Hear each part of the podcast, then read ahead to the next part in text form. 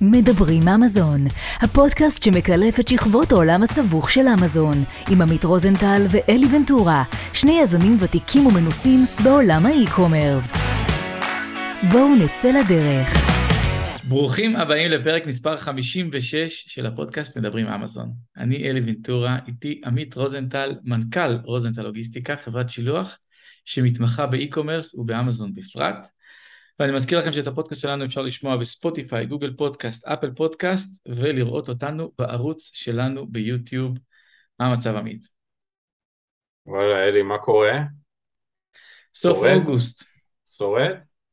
כן, אני תמיד אוהב את סוף אוגוסט, כי אתה אומר, זהו, כל מה שכבר לא עשית בעסק האמזוני שלך, אתה כבר לא יכול לעשות לקראת ה Christmas, זה כבר מאוחר מדי.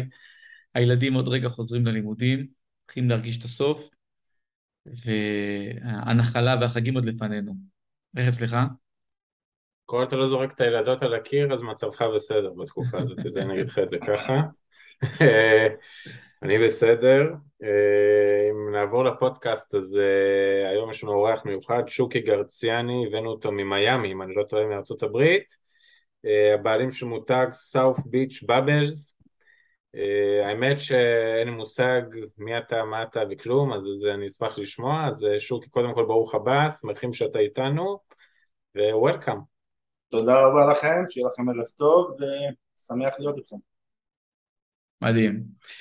אז אה, שוקי, קודם כל שוב תודה שבאת, פינית את הצהריים שלך להתפנות, ל- להתארח אצלנו. בוא, קח אותנו חצי שנה לפני שאתה נכנס לאמזון, מה אתה עושה ולמה אתה נכנס לאמזון? חצי שנה זה קצת אה, מאוחר. המסע התחיל אה, לפני. אה, למעשה אני עובד, אה, מסיים לימודים בארצות הברית. אה, באתי למטרת לימודים, בידיעה שאני חוזר לישראל. תוך כדי זה חלה המחשבה שאולי אה, שווה לעבוד איזה שנה שנתיים, לקבל אה, ניסיון ו... ואחרי זה לחזור לארצות הברית, לחזור לישראל. ולמעשה אה, משתנה צורת המחשבה ויש פתגם שאומר אה, שהשביל יותר חכם מזה שהולך עליו אז זה בדיוק מה שקרה, חשבתי שאני בשליטה אבל למעשה עשרים וכמה שנה אחרי זה אני עדיין כאן בארצות הברית. אה, עבדתי... מה למדת אם אני, מה למדת אם אני רק יכול לשאול? למדתי, אז זהו, כשהתחלתי אה, רציתי ללמוד מרין ביולוגי, ביולוגיה ימית, אבל אמרתי מה אני אעשה עם זה בישראל, אין בזה עבודה. וחשבתי על ניהול מערכות מידע, וחבר'ה שלי מישראל אמרו לי, מה, שוקי, תלמד מדעי המחשב, ואחרי זה תעשה MBA. אז זה למעשה מה שעשיתי, התחלתי מדעי המחשב, ו... ועבדתי תוך כדי הלימודים, הייתי עובד במסעדה איטלקית. באיזה שנה אנחנו מדברים? שנה, הגעתי לארה"ב ב-2000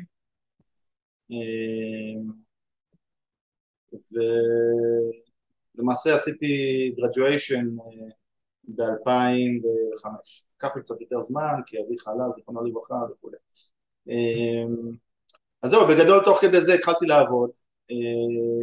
עבדתי בהתחלה ככל מיני עבודות כאן, התגלגלתי עבודות עד שמצאתי אחלה עבודה בתור מלצר, שהייתי סטודנט במסעדה איטלקית, עושה המון כסף, חי את ישראל פעמיים בשנה, מטייל, משלם שכירות, לא לוקח student loan, למרות שזה מקובל פה בארצות הברית, ולמעשה תוך כדי העבודה גם התחלתי לייעץ ללקוחות מבוגרים בתחום של מחשבים, זה היה רק התחלה, איך מייצר להם אימיילים, יותר מתקדמים הייתי עושה להם email marketing, בונה HTML על האימייל עצמו, עבדתי באיזושהי חברת סטארט-אפ ואחרי זה בעוד חברת סטארט-אפ שלמעשה איך שסיימתי את הלימודים באוגוסט של 2005 אמרו לי שמע תעבוד עבורנו.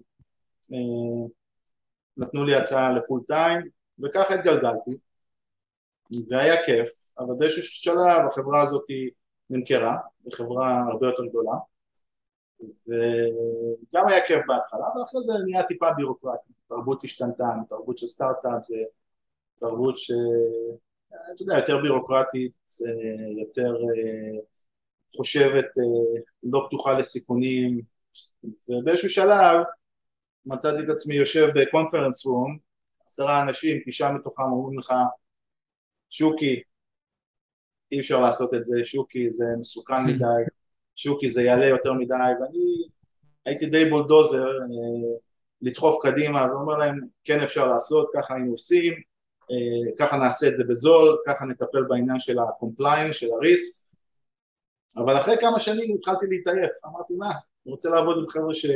שרוצים לעבוד או חבר'ה שלא רוצים לעבוד, שמחפשים סיבות למה לא רוצים לעבוד. ולמעשה שם היו הניצנים אה, שהתחילו אה, לגדול, חשבתי על כל מיני חברות סטארט-אפ כאלה ואחרות, אה, והסיפור שלי למעשה התחיל ב-2013, שיצאתי, הייתי keynote speaker באיזשהו conference במדריד, בספרד, ואמרתי לאשתי, בואי תצטרפי אליי, אני אקח כמה ימי חופש ונטייל. אז היא אמרה לי שוקי, רעיון נהדר. אז למעשה סיימנו את ה conference, סיימתי את ה conference, היא הצטרפה אליי, ביום הראשון ישבנו באיזשהו פארק, פארק מיור, זה כמו סנטרל פארק כזה, פארק הירקון של, של מדריד, וישבנו על הספסל וראינו איזה בחור מבוגר עושה בועות ענקיות. וההורים משתגעים, רצים, הילדים רצים מכל הכיוונים, הסבים וסבתות מצלמים. זה היה פשוט כיף, כיף לשבת, ישבנו אשתי ואני על הספסל, אולי איזה שלוש שעות, נעים, דיברנו, ופשוט היה כיף, כיף של אחר צהריים, ומשם המשכנו קדימה. כמה שבועות אחרי שחזרתי, נגיע אחרי צהריים מהעבודה, ואני אומר לבן שלי, שמע, בוא נלך לשחק כדורגל, לבן הגדול שלי. הוא אומר לי, אבא לא, אני, אני על האווי, על הגאדג'ט. הוא אומר לו, מה הגאדג'ט? אתה ואני. בוא נשחק, לא, לא, I'm good. ככה אמר לי, באנגלית גם. ואני לא יודע מה איתכם, עמית ואלי, אני גדלתי ברמלה. ברמלה, הסביבה שאתה מתעורר בבוקר, זה אחרי צהריים, משחק עם החברים.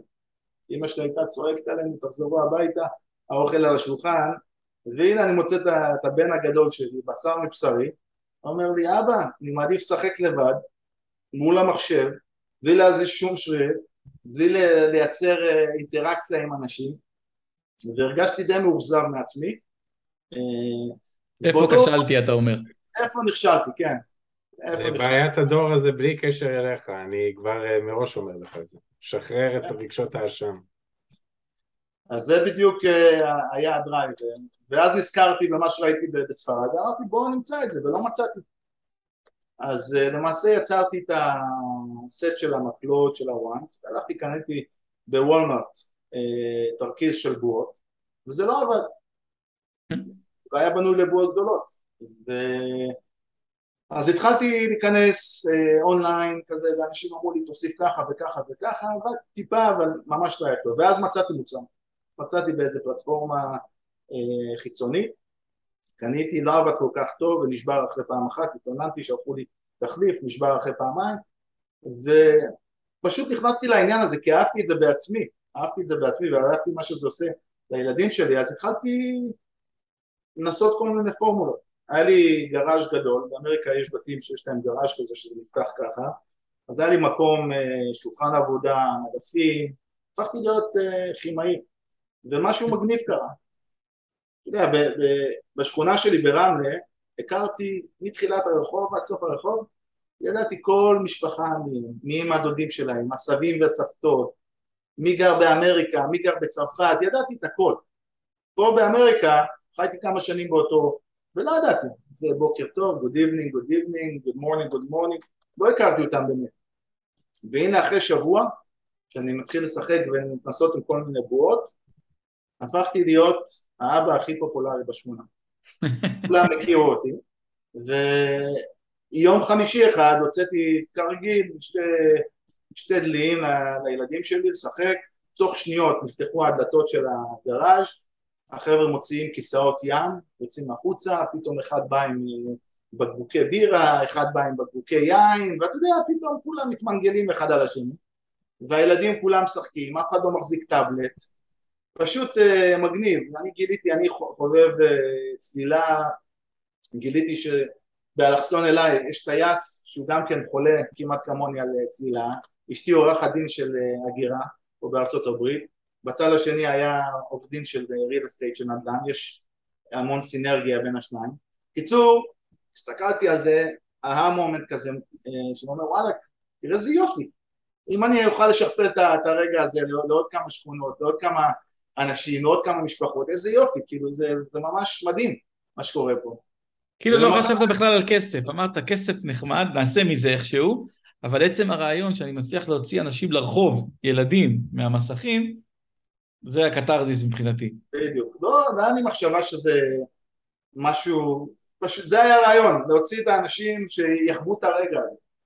ולמעשה יום למחרת השותף שלי, אה, הוא עוד היה שותף שלי, הוא חבר שלי, רוני, אה, מגיע אליי לארוחת שישי עם המשפחה שלו, ורוני למעשה הוא, אה, יש לו עסק של, שאבא שלו בנה, זה עסק של קונים, מוכנים כימיקלים, והוא שאל אותי, שוקי, מה כל הדברים שאתה מבקש ממני? מה, מה אתה עושה עם זה? ואז התחלתי לספר לו, בדיוק כמו שאני מספר לכם עכשיו. ואמרתי לו, שמע רוני, זה יכול להיות חוויה פתקה כיפית, זה לא עבודה, זה משהו כזה מגניב על הצד. אז הוא אמר לי, יאללה. אז במשך אה, שנתיים, שנתיים וחצי, היינו נפגשים כל יום ראשון, יום ראשון פה זה יום חופש, כל יום ראשון משש עד עשר בבוקר, אה, היינו נפגשים, למה עד עשר בבוקר? שה, שאנשים לא התלוננו שזה פוגע בחיי המשפחה, והם עדיין התלוננו. אה, ולמעשה הרעיון שלנו היה למה, why shipping water, למה לשלוח מים, it's bulky, it's expensive, בוא נייצר תרכיז של בוט, שמה שאתה צריך לעשות אליו זה רק להוסיף לו מים, מים מהברז, אפילו המים, אתה מקריית ביאליק אלי, לא? אני פתח תקווה. פתח תקווה? או, אפילו המים מפתח תקווה. אפילו. ו... וזה היה הרעיון, ואמרנו בנוסף לזה בוא נייצר את זה בארצות הברית. כולם אמרו לנו נייצר את זה בארצות הברית, אה, בהצלחה. יקר מדי ופה, אמרתי בוא ננסה. והדבר השלישי אמרנו בוא ניתן לזה עיצוב כזה שונה. אז למעשה לקח לנו איזה שנתיים, כמעט שנתיים וחצי עד שיצא לנו תרכיז שיש לו indefinite, כאילו shelf life, פשוט לא מתיישן. ו... וזהו והתחלנו לפני שהשקנו את המוצר אמרנו רגע רגע לפני שנוציא כמה גרושים על העניין הזה בואו נבדוק אם, אם זה אנחנו אולי זה הדור שלנו. רצינו לבדוק שלושה דברים. אחד רצינו לבנות אם יש פה איזשהו וואו פקטור אם זה מגניב אם אנשים אחרים אה, יאהבו. שתיים רצינו לבדוק כמה אנשים מוכנים לשלם מה שנקרא the willingness to pay. והדבר השלישי, היינו בטוחים ש, שהורים לילדים אה, קטנים הם אה, הקהל יעד מספר אחד שלנו, רצינו לוודא את זה. אז למעשה יצרנו 650 חתיכות, prototype, והלכנו לפסטיבלים מקומיים, פסטיבל של jazz festival, ל seafood festival, פה בפלורידה, יש כל מיני כאלה בסופי שבוע. באיזה ו... שנה אנחנו כבר נמצאים? זה ב-2016. יפה. 2016, אתם, אתם חיים בארצות הברית, סביר להניח שבתקופה הזאת לפחות פעמיים שלוש בשבוע יש חבילה של אמזון מחוץ לדלת, בתור כן. קונה, ולא עלה בדעתכם למכור באמזון עדיין. לחלוטין, והתחלנו באמזון לקנות, אני חושב מ-2002, 2003. עוד לא ממש היה מוצר כאילו, זאת אומרת היה מוצר אבל עוד לא היה אפילו איזשהו בסיס לכלום כרגע, זאת אומרת זה עוד היה ברמת המבחן. לא, אבל כבר יצרו 650 יחידות ואמרו לא נמכור את זה. לא, 650 יחידות יצרנו מקומי כאן. כן, בקטנה, אבל בוא נלך לפסטיבלים. כן, והכל היה, לא בלי אריזות, הכל צ'קומוקו מנייר סלופנים כזה. הלכנו, קנינו אוהל, הדבר היחיד שקנינו אוהל וקנינו איזה באנר כזה, והלכנו ובוא נבדוק. ולשמחתנו היה וואו פקטור עצבני. היינו תמיד הבוט הכי שמח בכל ה... שיגעון, כאילו, אפילו שוטרים היו באים אלינו, חשבנו שאנחנו עושים משהו לא טוב וזה, הוא אומר הבועות שלך כבר מתנגשים בניידת שלי כבר שלוש שעות, אפשר לקנות שתיים מהילדים שלי, וכל דברים כאילו מעניינים התחילו לקרות, וגילינו שהמחיר בכלל לא היה בעיה, בחרנו את זה מחיר גבוה, כאילו הפסטיבלים, שוב פעם, בלי האריזה המקלות היו מתפרקים, היה לנו מוצר טוב. והדבר השלישי, גילינו שהורים אה, לילדים אה, קטנים זה הקהל יעד מספר 2 שלנו. עמית, מי הקהל יעד מספר 1? הילדים עצמם. לא. סבא וסבתא. סבא וסבתא. כי אלי כבר שמע את הסיפור פעם. אה, דרך אגב, מספיק שהילדים זה הקהל יעד, אז ההורים, הסבא וסבתא, סבא רבא וסבתא רבא. יש קהל יעד משתמש ויש קהל יעד שקונה. בדיוק, בדיוק. אז למה סבא וסבתא? כי כל הסבים וסבתות היום, הם מתקשים לתקשר עם הנכדים שלהם.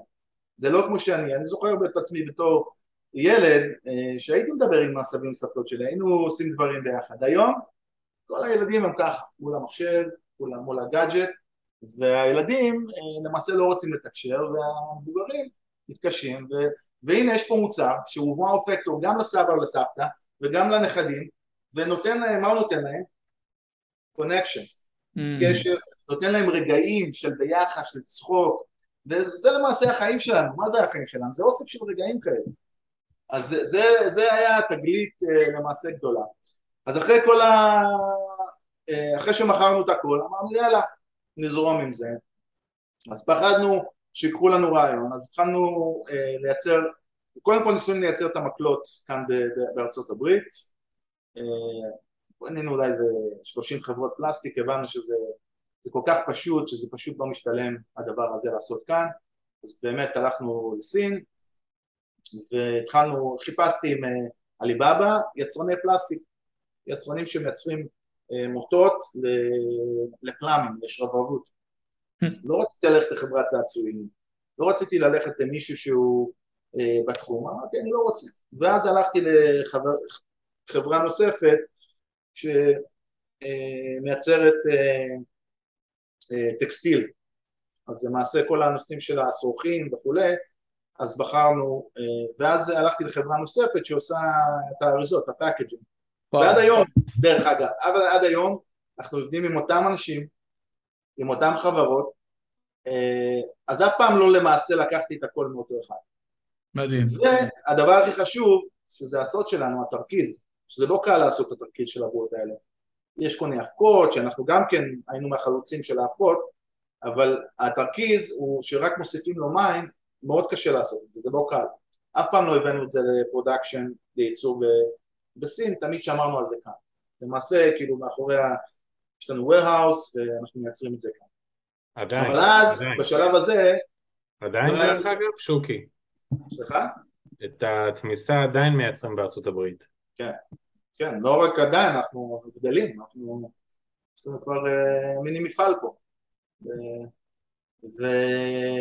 ולמעשה, אז השקנו את המוצר הראשוני לשתי SKUs, אחד זה תרכיז, אה, מוצר עם תרכיז, kit, והמוצר השני היה refills, three pack, שאנשים שאוהבים רוצים לקנות refills שבאים אלינו, השקנו את זה ביולי של 2016. זה כבר ו... באמזון אתה משיק, כשאתה אומר אני משיק, אני משיק באמזון. באמזון, כן. הבנו בהתחלה, אמזון, אני עדיין עובד אה, אה, בחברה, השותף שלי עובד בעסק המשפחתי, שוב פעם, המטרה הייתה פה אה, כיף, הרפתקה, זה לא היה מחשבות אה, לעשות מזה עסק, לפחות לא עסק שיחליף אה, את המקור ההכנסה הראשי. ולמעשה 2016 אה, התחלנו, השקנו ביולי, אה, בשנת, אה, ואז התחילו המכירות הראשונות, אני זוכר את ההרגשה שקונים את המוצר הראשון, מה באמת אנשים קונים? כאילו, אתה בטוח? אולי זה פוקס, אולי...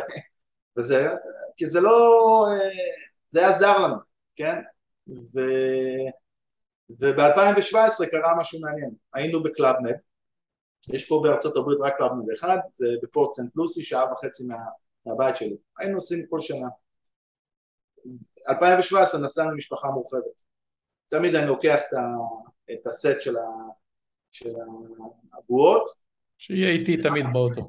כן, ואני מפעיל, הילדים עוד היו קטנים, וכל הבני דודים. קצור, אחד, אה, יום אחרי שאנחנו מגיעים התחלנו לעשות אה, בועות, בתוך פחות מדקה, מעל איזה מאה ילדים סובבים אותי, הם לא נותנים לי לעשות את הבועות כי ישר הם מפוצצים לי אותם, ואז אה, בנו שם בימה להופעה שתוכננה ללילה, אז עליתי על הבמה, התחלתי לעשות בועות שכל הילדים, אמרתי להם, six feet, כאילו שתי מטר, מאחורי ה line הזה אתם לא עוברים, והילדים צורחים, הפעילות הכי כיפית בקלאב מד, פתאום בא אליי מישהו מה club, ההפעלות של הילדים, במועדון של הילדים, הוא אומר, תראה איזה מגניב, מאיפה המוצר הזה, מאיפה קנית? אז אמרתי לו, אני מייצר זה. אז תוך כדי זה שאני שם עם flip flop ובגד ים, נפגשתי עם ה GM של, ה, של הקלאב מד, ויצא שבאותו סוף, סוף שבוע ה-VP של ה event, של global קלאב מד, למעשה היה שם. אז אמרו לי, שמע, אנחנו אוהבים, היינו רוצים שתבנה לנו תוכנית. אמרתי להם, סבבה.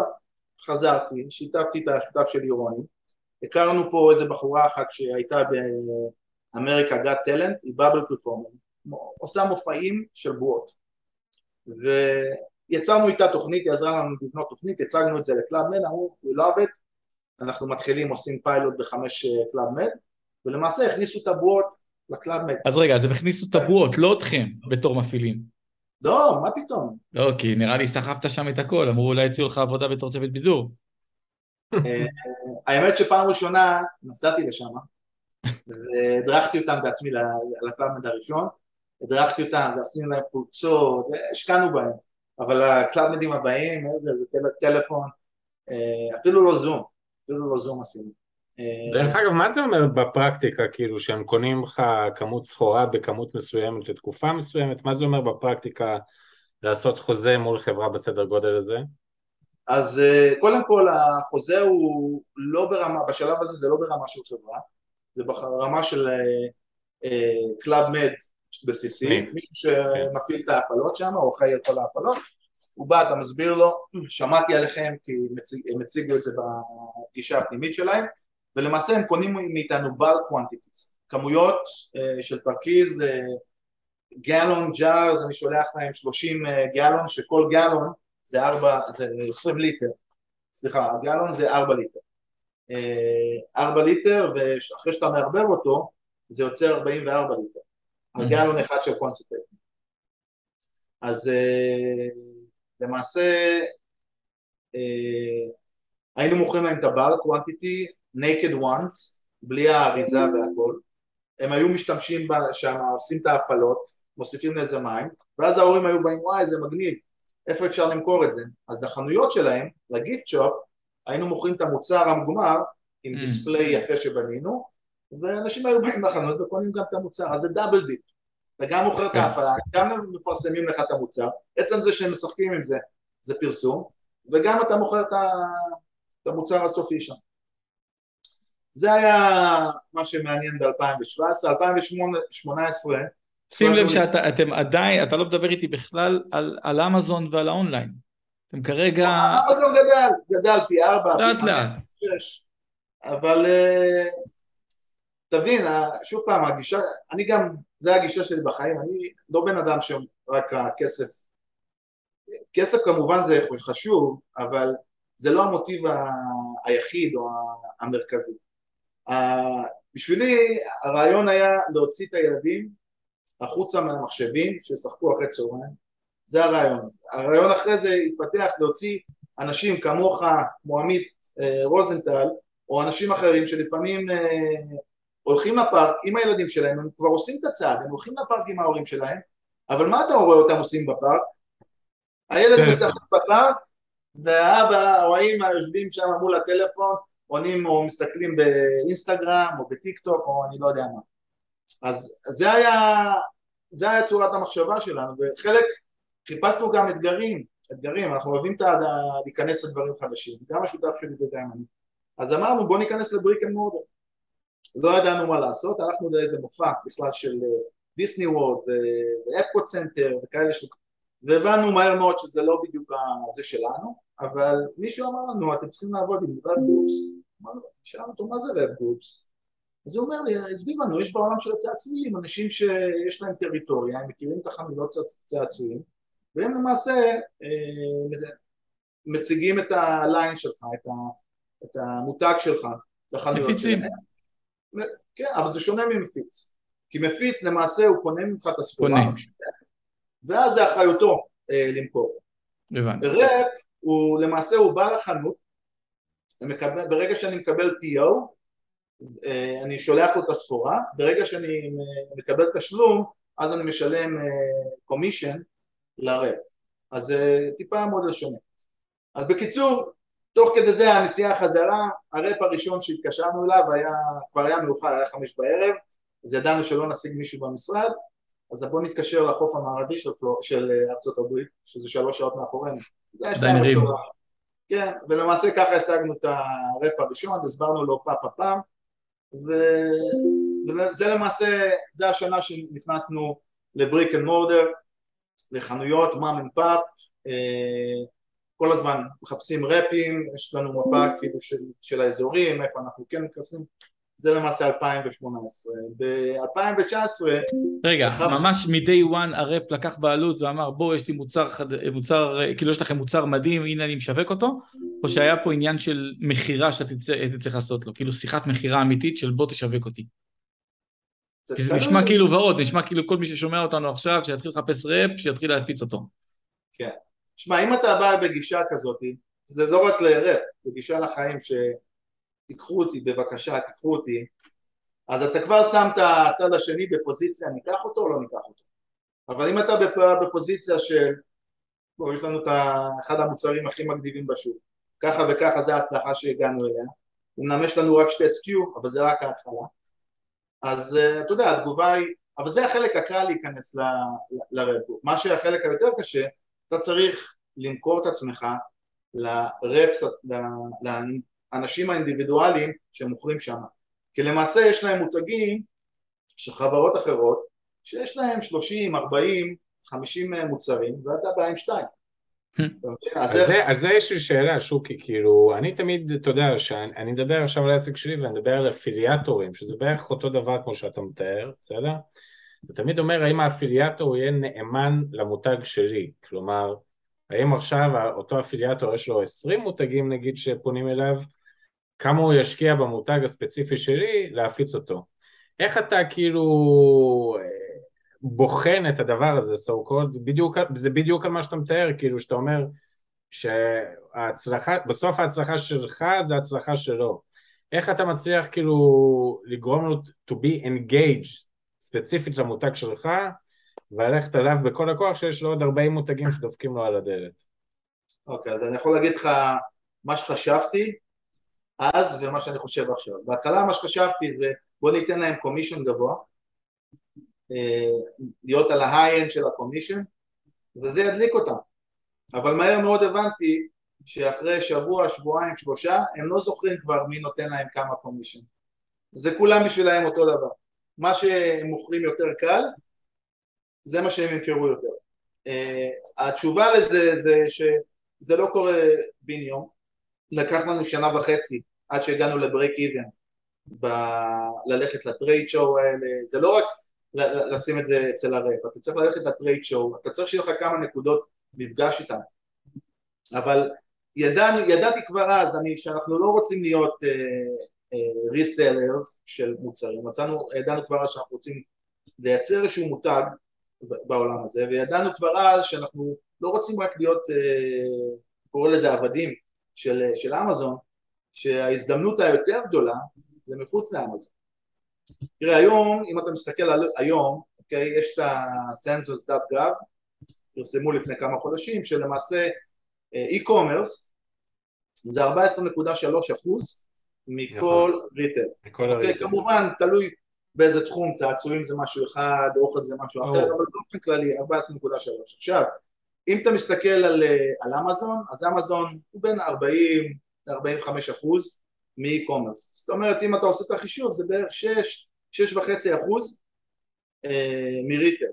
זאת אומרת, על כל מיליון, על כל מיליון אחד שאתה מוכר באמזון, יש לך עוד 15 מיליון למכור מחוץ לאמזון. אני אגיד לך למה מה שאתה אומר זה מאוד מעניין, כן? באמת. אחד, אתה יודע, זה, מה, אלי, איזה פרק זה? 56? חייאת, אני לא יודע לזכור. אה, אני אומר לך, שוקי, לפחות בוא נגיד 45 ומעלה אמרו שאמזון זה בי פאר הפלטפורמה שלהם המרכזית וב' עוד דבר שצריך לתת עליו את הדעת לדעתי זה שרוב האנשים שאנחנו ראיינו אני, הם לאו דווקא ישראלים אבל הם בעיקר לא US citizen based מה זה אומר? שעבורם ללכת לטרייד שואוז וכל היום לטייל בתוך ארה"ב זה, זה מעבר למטלה, בסדר? יש איזו עלות כספית מטורפת. ואתה, שאתה נמצא שם בארצות הברית וחי את, את האמריקאים וחי את ארצות הברית, הרבה יותר קל לך להגיע לאנשים האלה ואתה אומר, שמע, אמזון זה נחמד, אבל זה, זה עוד נדבך קטן. בעוד אחרים אומרים, בואנה, בלי אמזון בכלל לא יכול להיכנס לשוק האמריקאי. והתפיסה פה היא מעניינת. אז, אז בוא, בוא נדייק בדברים. אני מאמין שאמזון זה הכלי שהכי קל אה, להיכנס ולמכור מהר. אין ספק, אין ספק בעניין הזה. אה, אבל אם אתה רוצה לבנות אה, מותג שהוא, שאתה אתה מאמין במותג שלך ואתה חושב, ויש לך כבר תגובות טובות ויש לך אה, אה, מצוינים באמזון וכבר אתה מקבל את התגובות, אתה חי, למה להגביל את עצמך לעולם של אמזון? יש בזה המון המון פוטנציאל אה, לגדול מחוץ לאמזון. אה, אז למעשה זה, זה הרעיון שלנו, כאילו היה עם ה-brick and mortar ובהתחלה כמובן, לקח לנו, התחלנו ב-2018, אה, רק באמצע 2019 היינו הגענו לברייק איבן, אה, זה לא היה קל לי, כי אני למעשה עד אוקטובר של 2018 הייתי עובד בעבודה שהיא קורפורט, אה, והייתי צריך לקחת ימי חופש כדי ללכת לכל הפסטיבלים, בין אני או השותף שלי. אה, עד אז אתה עדיין עובד במקום אחר, זאת אומרת כל הדבר הזה זה בצד. כן, כל הדבר הזה בצד, זה לא לקח לי יותר מדי זה, הייתי עושה את זה בערבים, אה, או מוקדם בבוקר, שאתה, אתה יודע, שאתה, כשכיף לך, שינה היא לא כזאת חשובה. אף פעם לא הייתי מתלונן על שעה, אפילו שלוש, ארבע שעות בלילה, אה, זה, זה שום דבר. ו... וזהו, ולמעשה ב-2019 הרחבנו, השקנו עוד ממוצר עם אה, אפקוד ועוד כמה מוצרים נוספים בתרכיז ונכנסנו גם לאמזון אירופה ואז קרה 2020, 2020 הקוביד והעונה שלנו, העונה של הבועות, אנחנו קוראים לזה bubble season זה לפני Easter עד סוף הקיץ למעשה. ואתם זוכרים במרץ למעשה זה פרץ לפחות כאן בארצות הברית הקוביד והיה קושי, חזרנו היינו בקונפרנס בניו יורק טויפר בפברואר, סוף פברואר. ובתחילת מרץ חזרתי שוב פעם מפסטיבל אה, בלאס וגאס של צעצועים. שותף שלי היה בעוד, בעוד שואו כי זה רוב התערוכות הן בינואר עד מרץ כמעט הכל mm-hmm. בעולם שלנו כשאתה אומר הלכנו לתערוכות זה הרמנו דוכן בתערוכות או טיילנו? לא לא הרמנו דוכן וואו יש לנו דוכן מה זה הרמנו דוכן? שעתיים עבודה, הרמנו דוכן. אה, ולמעשה חזרתי משם, לא מרגיש טוב כל כך, ואז אשתי אומרת לי, אולי זה הווירוס הזה שמדברים עליו בטלוויזיה, כי אז לא היה יותר. וכשממש לא הרגשתי טוב, אז אה, חשב, רצינו להיבדק, ואז אמרו לנו, אי אפשר להיבדק. בן 65 ומעלה, לא. חזרת מסין או מאיטליה, לא. אין, אתה לא יכול להיבדק. וזה היה בדיוק בתחילת ה season, ואז אמזון אמרו אין יותר, אה, רק essential product, נכון. אז שינינו תוך שבוע, פשוט היה לנו תוכנית באלף ובית וגם הם נחרבו כי סגרו את מדינת שיקגו, היה לנו ניסוי יותר, אמרנו נלך איתו עם מפיץ, שנלך איתו והיה לנו עוד מפיץ, ופשוט סגרו את המדינות האלה, כי זה מדינות דמוקרטיות, פשוט סגרו אותם לגמרי. ו... ואמרתי לשותף שלי, הדרך היחידה זה לא להיות תלוי באף אחד. בעצמנו. עכשיו, קוביד, כולם מפוחדים, אף אחד לא רוצה לצאת החוצה. אה, אני בכלל חולה, חולה, היה לי קוצר נשימה, ממש לא הייתי טוב ולא ידעתי, פחדתי לבוא, כי היה לנו אה, את האנשים שהיו לנו כאן, פחדתי שנדביק אותם, לא ידעתי מה יש לי. אז מהבית הכל, בן לילה, התחלנו להשתמש בשיפ סטיישן, אה, קנינו שולחנות, היה לנו מנהל המחסן, הפרדה של שתי מטר בין שולחן לשולחן, גייסנו אנשים מסוכנות, קנינו קרטונים לשלוחות ותוך תוך שבוע, היינו שולחים אולי בערך אה, עשר חבילות ביום, כי רוב אתה מדבר על אתר, אתר כאילו שופיפיי, אתר עצמאי? לא, מאמזון, FBN. אה, אמזון, FBN, הבנתי. כן, אז שינינו למעשה, הוספנו כאילו FBN לזה, ומתוך, אתה יודע, מנקודה שהיינו בה, עושים, שולחים עשר משלוחים ב- ביום, פתאום אנחנו שולחים אלף, מעל אלף משלוחים ביום.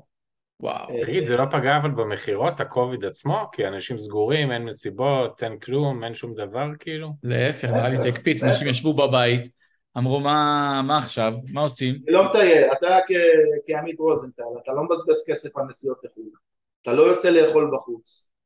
יש לך, ופה בארצות הברית, הממשלה חילקה כספים אה, בצורה מטורפת, אז אה, אנשים, היה להם המון כסף, ובגלל שאנחנו עשינו את השינוי הזה גם, היה לנו יתרון כי הרבה חברות, הרבה צעצועים, היית מחפש לגו? אין, היית מחפש ברבי? אין, אוקיי, מה יש? יש בועות מסאביג' בבלס, אוקיי, בועות מסאביג' בבלס. וגם אז לנו היה קשה לעמוד בתפוצה כי זה בא בגל והפסקנו לעבוד עם, באותו שלב, קודם כל הפסקנו לפרסם. מה ההיגיון? אין צורך לפרסם כי יש חוסר במוצרים גם ככה, אז הפסקנו לפרסם באפריל, הפסקנו את הפרסום באמזון completely ובנוסף לזה הפסקנו לשלוח לאירופה הבנו ה margin שלנו, ה profitability הוא יותר נמוך באירופה וגם ככה התקשינו לייצר את הכמות ש... ש... של ארצות הברית ו... וזהו, זה למעשה 2020, שנה שהתחילה כביכול כקטסטרופה וסיימה, הסתיימה כ... כהפתעה בהיבט שלנו האישי כמובן. נראה לי זה המוצר הכי קלאסי לילדים בסגר. במיוחד בארצות הברית שיש להם את ה-back of the backyard והכל פתוח ומה עושים עכשיו, אז כל המוצרים, נינג'ה וכל אלה עלו, וזה גם מוצר שרוב המוצר גם מיוצר בארצות הברית, כך שאתה אפילו לא תלוי בסין ובכל הבלאגן שיש שם. כן, כן, האמת שהיא משהו שלמדנו מ-2020 וזה המוטו שלנו מאז אה, בעבר זה אתה יודע היה כולם אתה מכיר את זה עמית כנראה בעולם של הלוגיסטיקה just in time lean אה, process. זאת אומרת כשאתה משכיב מוצר על השולחן אינבנטורי סחורה על המדף אתה מבזבז כסף. זה כסף שיושב על המדף. אז כולם מתי שהיו צריכים היו מזמינים. ואז הם הבינו מה שקורה עם 2020 שכולם היו תקועים. ולמעשה מאז השתנו החוקים ואם אתה רוצה להיות אה, אה, זה שממקסם את המצב אל תחכה לרגע האחרון. תיקח הימור, תחזיק סחורה ואתה לא, אתה פחות תלוי במה שקורה מבחוץ. וזהו זה היה 2020 2021 אה, הייתה גם כן שנה מיוחדת, נכנסנו ל Sam's Club, שזה Sam's Club, לחבר'ה שלא מכירים, זה שלוחה של אה, וולמארט, זו חברה של וולמארט, יש להם 500 וכמה, 550, אה, הכל שם מוכרים בכמויות בגדלים, זה כמו Costco או BJ's בארצות הברית, זה הכל בכמויות גדולות, וזה היה big deal, כי הם לא לוקחים חברות קטנות, כל המוצרים שמגיעים משם זה מחברות גדולות ופשוט אה, בחרו אותנו. הצגנו להם שנתיים לפני חיכינו שנתיים ובום, זו עסקה ש... רק עסקה כזאת, זה שבע ספרות ומעלה אה, ו... וזה, אתה יודע, אז זה נותן לך להבין שוב פעם את הפרופורציה של הריטל, זה בלי וולמארט, זה בלי טארגט, זה בלי אה, ווולגינס פארמסי, זה בלי הגרוסרי, זה... יש פה כל כך הרבה, יש, אנחנו הולכים לפעמים לתערוכות של גרוסריז ואנחנו מוכרים לשמות שיש להם 20, 30, 40, 50 סניפים, שמות שאף פעם לא שמעתי עליהם. אתה מבין? אני חייב לתת איזה הערת שוליים פה, אני מצטער שאני קוטע. זה באמת, זה לא קשר עם קשר, יש לי חבר שהוא סטארט-אפיסט בתחום הבריכות, לא, לא משנה כרגע, בסדר? והייתי איתו עכשיו באיזה טיול, הוא דיבר איתי על איזו עסקה גדולה פה בארץ עם החברת מלונות הכי גדולים וזה, והוא אומר לי, שמע, כמה הם אוכלים לי את הראש ואתה לא מבין וזה, ושזה עסקה, ואני אומר לו, שמע, אבל זה, זה החברת כאילו מלונאות הכי גדולה בישראל, זה לא משהו קטן. הוא אומר לי, תשמע, כמה בריכות אתה חושב יש להם? אמרתי לו, אני יודע מה, 25. הוא אומר לי, אתה יודע כמה חברות בארצות הברית יש שאתה לא שמעת בחיים ולא תשמע בחיים את השם שלהם שיש להם בערך פי עשר, והוא אומר זה לא החברות הגדולות, זה החברות הבינוניות בארצות הברית. אז מה שאתה אומר זה, זה כאילו כל כך נכון בהקשר הזה, שכאילו אנשים בכלל לא מבינים כמה רשתות וחברות ענק קיימות בארצות הברית, וזה כל פעם מדהים אותי מחדש הקטע הזה. כן? עכשיו, אני, אני רוצה רגע לשאול שאלה אם אנחנו קופצים לתחתא. היום, באחוזים, מה אחוז המכירות שלכם שמגיע מאמזון, או מ... אתה יודע מה, אמזון ואונליין, ומה האחוז שמגיע מהריטייל? היום זה בערך אה, אמזון, טיפה יותר מ-50 אחוז, אבל אני יכול להגיד לך שהקצב צמיחה שלנו מחוץ לאמזון הוא משמעותית אה, יותר גדול. ואנחנו, ואנחנו גם צומחים באמזון, אבל uh, הקצב הצמיחה מחוץ לאמזון הוא משמעותי. Uh, והיית אומר שמה שקורה מחוץ לאמזון גם תומך באמזון? בוודאי, בוודאי. מה שקורה זה, תחשוב, עכשיו, אה, אלי, אתה נכנס ל, לרמי לוי, בוא נקרא דוגמה מרמי לוי, ואתה בא, רואה מוצר, אתה אומר, המוצר הזה, מה טוב וזה, מה, אתה נכנס, אתה בודק, אתה עושה scanning, אתה סורק את הקוד, אתה מסתכל, בוא נראה איזה review יש למוצר הזה, כי אתה לא יכול לראות review אצל רמי לוי. ואז אתה רואה, וואלה, באמזון מוכרים את זה בחמש שקל או עשר שקל או חמישים שקל יותר זול. אז כבר מרמי לוי, מה אתה עושה? אתה קונה כבר את המוצר על אמזון. כן. הרבה אנשים עושים את זה. עד שזה יקרה ברמי לוי, בוא, ייקח תקופה עד שזה יקרה בישראל. זה גם הפוך, תגידו? זה גם הפוך? זאת אומרת, המכירות באמזון משפיעות על הריטייל בחוץ? ברור, ברור, ואתה ממנף את זה. ואתה ממנף את זה. אה, ואתה יכול גם לייצר ברנד, אה, מותג, שהוא מותג שני של אותו מוצר, שאתה לא מוכר אותו באמזון. וזה מה שהרבה ריטיילים אוהבים. כי כולם חוששים מאמזון.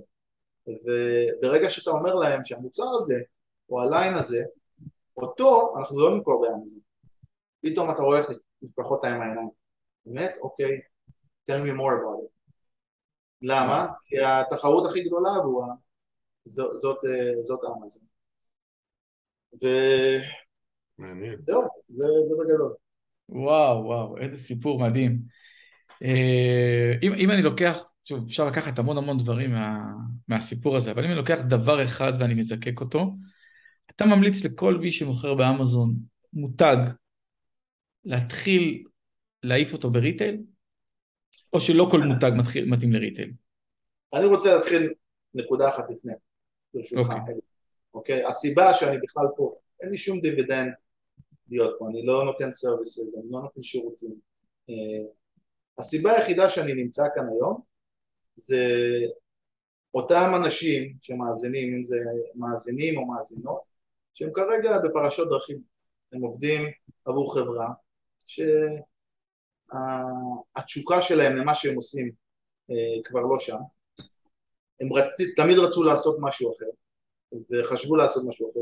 ואפילו יש להם רעיון אבל הם מפחדים לקחת את הצעד וזה הסיבה שאני פה אם אני עוזר לבן אדם אחד לעשות את הצעד הזה קדימה זה למעשה. זה אותם אנשים שמקשיבים זה למעשה הסיפור שלי אני הייתי באותה נקודה כמוכם, היה לי המון מה להפסיד, הייתי אקזקטיב, הייתי מרוויח לא מעט כסף, מתפרנס אה, בכבוד, ידוע בתחום, אבל התשוקה לא הייתה שמה, ורציתי לעשות משהו אחר. ולקח זמן אה, עד שבנינו את זה, אבל אה, התחלתי את זה במקביל לעסק האחר, ובסופו של דבר הצלחתי לעשות את המעבר משם, וזה אפשרי. ו... אם אתם חוששים, אבל יש לכם, אתם, יש לכם תחושה שאתם אמורים לעשות משהו אחר בחיים שלכם, לכו עם התחושה. עדיף לנסות, ואפילו אם זה לא יסתדר, ולהגיד וואלה, ניסיתי, אבל זה לא בדיוק היה בשבילי, או שכן זה יסתדר, מאשר תגיעו לגן עדן או לסוף ימיכם, והסתכלו על מה שיכולתם להיות ולא הפכתם להיות. Yeah. אז זה לכם. עכשיו, בהקשר, אה, מה הייתה השאלה? אה, מה, לאנשי אמזון? כמובן, אה, הייתי מתחיל, גם היום הייתי מתחיל מאמזון, מלכתחילה. אמזון זה, זה הכלי, ש, אה, זה למעשה ה marketplace שאפשר לגדול בו בצורה הכי מהירה. גם היום, גם היום, הייתי בוחר במוצרים ש... הייתי בוחר במשהו שהוא ייחודי. משהו שהוא ייחודי, לא משהו ש... לא קולף שום. כן, אפילו אם, אם זה קולף שום, תביאו משהו מהפכני לקולף שום הזה. תביאו איזשהו משהו שאף אחד לא חשב עליו, שאף אחד לא עשה אותו, ותנסו אפילו לעשות עליו פטנט. תנסו לעשות עליו פטנט, לשמר את זה, כי ברגע שאתם תצליחו, כולם ירוצו אחריכם. תוך איזה עניין של תוך ארבעה חמישה שבועות עד שהסינים יתחילו לחקות אתכם. אבל בעולם של הפטנטים, אם אתם לא יודעים, העולם של הפטנטים הוא לא כל כך אה, איכותי. אה, זאת אומרת, לפני בערך 15-20 שנה שינו את כמה חוקים. קודם כל, from first to invent, זה עכשיו first to file. מה שזה גרם להמון המון פטנטים אה, להופיע. דבר שני, בעבר פטנטים שהיה איזשהו אה, חוסר הסכמה לגבי פטנטים, זה היה נפתר בבית משפט. וה-USPTO, United State Patent Office, הם באו ושינו ואמרו בוא נעזור לבתי משפט, יש לכם גם ככה אתם עמוסים, כל הדיספיוט על פט, פטנטים נפתור את זה בתוך ה-USPTO והסכימו לעשות את זה. אבל מה שקרה זה שמי שמריץ ב-15 שנה האחרונות את ה-USPTO זה החברות הגדולות. היום זה כן. שהייתה עורכת הדין הראשית של גוגל ולמעשה 87% אה, מכל הפטנטים שבאו והתנגדו אליהם אחרי שכבר המוצר מוכר והכל, 80, הם שינו את ההחלטה שלהם. זאת אומרת החברות הגדולות הן שולטות בשוק, אבל בעולם של אמזון זה שונה, כי בעולם של אמזון למעשה לפני שזה מגיע ל-USPTO, אם אתה מגיש למישהו אינטלקטואל פרופרטי קליין, אמזון נותן לצד השני להגיב, והתגובה בעצם למעשה זה אתה משלם לאמזון והצד השני משלם לאמזון ואתם אומרים אמזון יחליט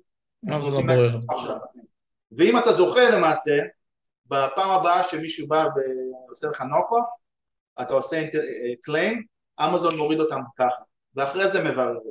כי אחרי שזכית בפעם הראשונה, אמזון בוטחים לך. זה התקדים. אז, אז, אז בשביל זה שווה ללכת על מוצרים, רעיון, משהו ש...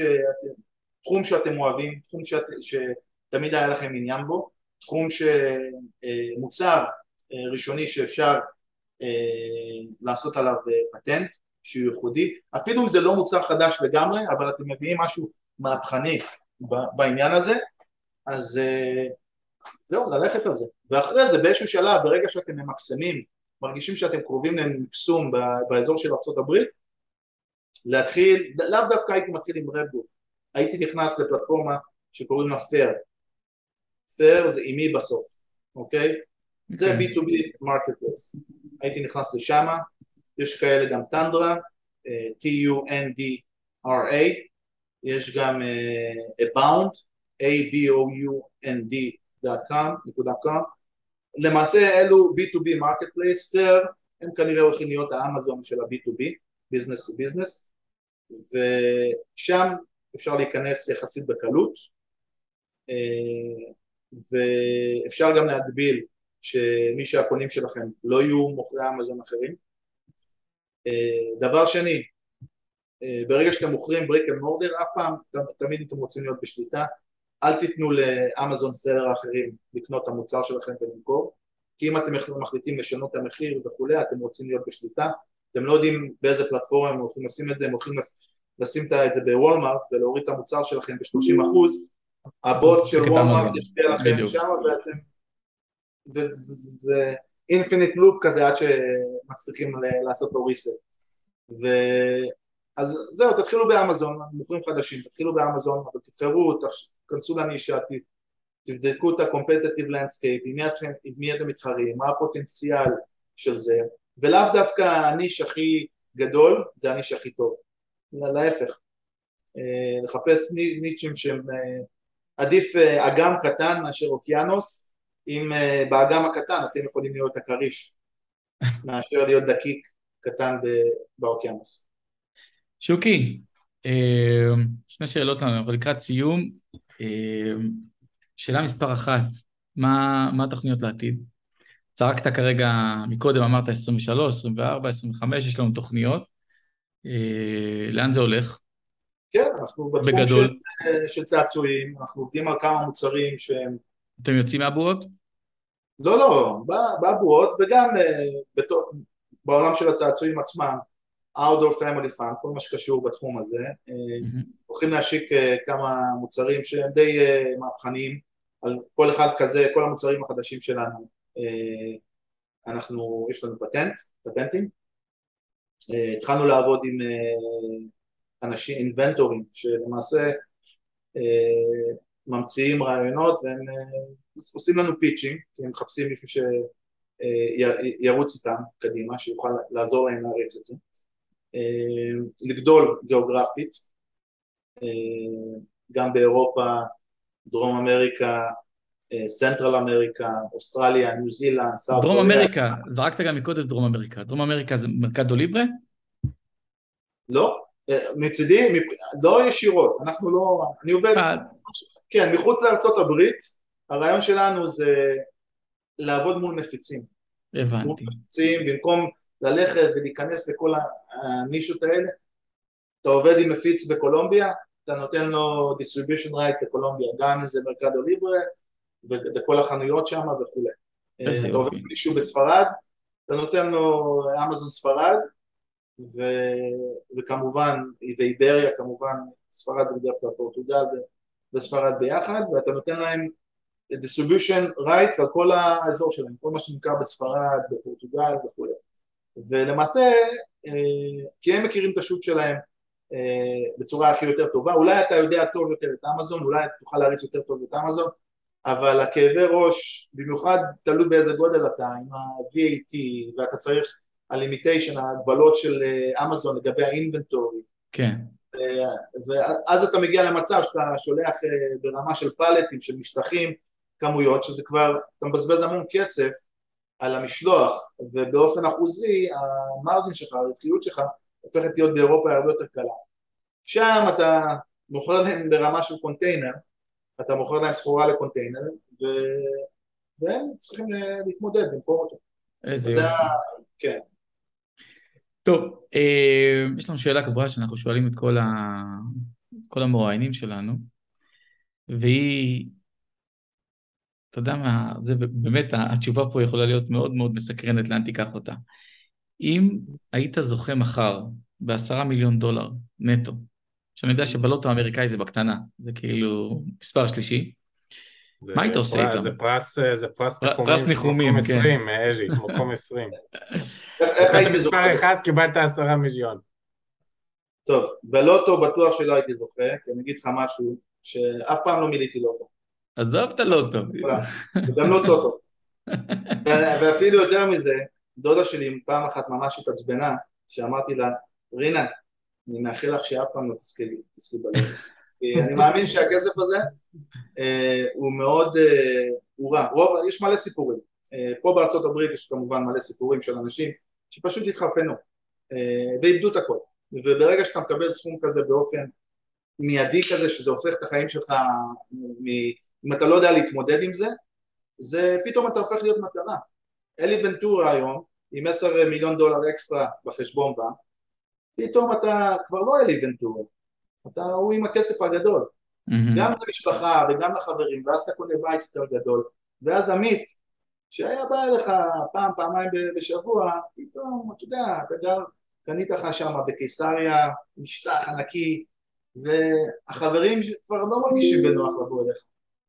ואתה מקיף את עצמך באנשים שמקיפים אותך בגלל הכסף, ואני ראיתי את זה עם חבר, כמה חברים שפה בארצות הברית שלא ב-10 מיליון, ב-500 מיליון, שהגיעו לסכומים כאלה, אז אני מבחינתי לא הייתי משנה שום דבר, אה, לא הייתי משנה, לא הייתי אה, מחליף בית, לא הייתי, אולי אוטו טיפה יותר נחמד, אבל גם זה אה, הייתי אולי מבלה יותר עם המשפחה, טיולים, אנחנו אוהבים מאוד לצאת לטיולים עם המשפחה, כי אני מאמין שבסופו של דבר זה מה שהילדים זוכרים, את הטיול לקוסטה ריקה והטיול ל- שעשינו עכשיו לאיטליה, שזה, אתה יודע, יש לך רגעים בטיולים שהסיפורים זה בסופו של דבר זה שאתה זוכר, אתה לא זוכר שראית את הקולסיאום והיו שם גלדיאטורים שהיו מתחת, את זה אתה לא זוכר, אבל אתה זוכר את הצחוקים שבין לבין, אה, שהלכנו לאיבוד, ששוטר תנועה עוצר אותך, שאתה בפוזיטנו ואתה לא יכול לעשות יותר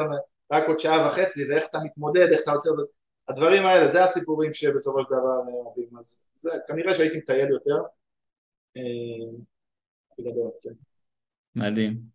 הקטע עם, ה... עם, עם הטיולים, בוא, אין דבר שאני מתחבר אליו יותר, לא בקטע של hiking, כי אנחנו משפחה של עצלנים ולא באמת אוהבים לעשות hiking, אבל כמו שאתה אומר, החוויות האלה. אני, טוב, זו, זו, זו שיחה אחרת, אבל אני לוקח את הבנות שלי כל קיץ, היינו כבר פעמיים בארצות הברית, ברצל, כל מיני מקומות, ובוא, לא שלי בנות תשע ושבע. אז... אה, לקנות experiences. לקנות experiences, זה שווה יותר מכל טאבלט, או לא משנה מה שתקנה להם. כן, ולהבין שיש תרבויות אחרות, אנשים חושבים בצורה אחרת, חיים בצורה אחרת. היינו עכשיו בטיול באיטליה, הבת שלי, עשינו קורס אה, בישול, ואני אוהב לבשל, אמרתי, מה כבר אני אלמד שם? והאמת שלמדתי המון. למדתי המון, ומאז שחזרנו, הבת שלי כולה בת 12, אה, עושה כבר ניוקי כמה פעמים, כאילו מאפס, אה, אני העוזר שלו, הפכתי להיות העוזר שלה, טירה מיסו, אלופה, היא כבר יודעת בדיוק מתי אה, להפסיק להקציב, ואיך, פשוט כיף, אתה יודע, אנחנו מזמינים כבר חברים הביתה, כמעט הכל הבת שלי עושה, ילדה בת 12. שוקי, תודה, תודה, תודה, תודה רבה על הזמן ועל הסיפור הסופר מסקרן. בוא, זה נראה לי הפרק שדיברתי הכי מעט מכל 56 הפרקים שהיו לנו עד כה. פשוט הייתי מאופנת. אה, ויאללה, מאחל לכם רק בהצלחה. תודה רבה, גם לכם. תודה, תודה שוקי, תודה רבה. ביי, תודה.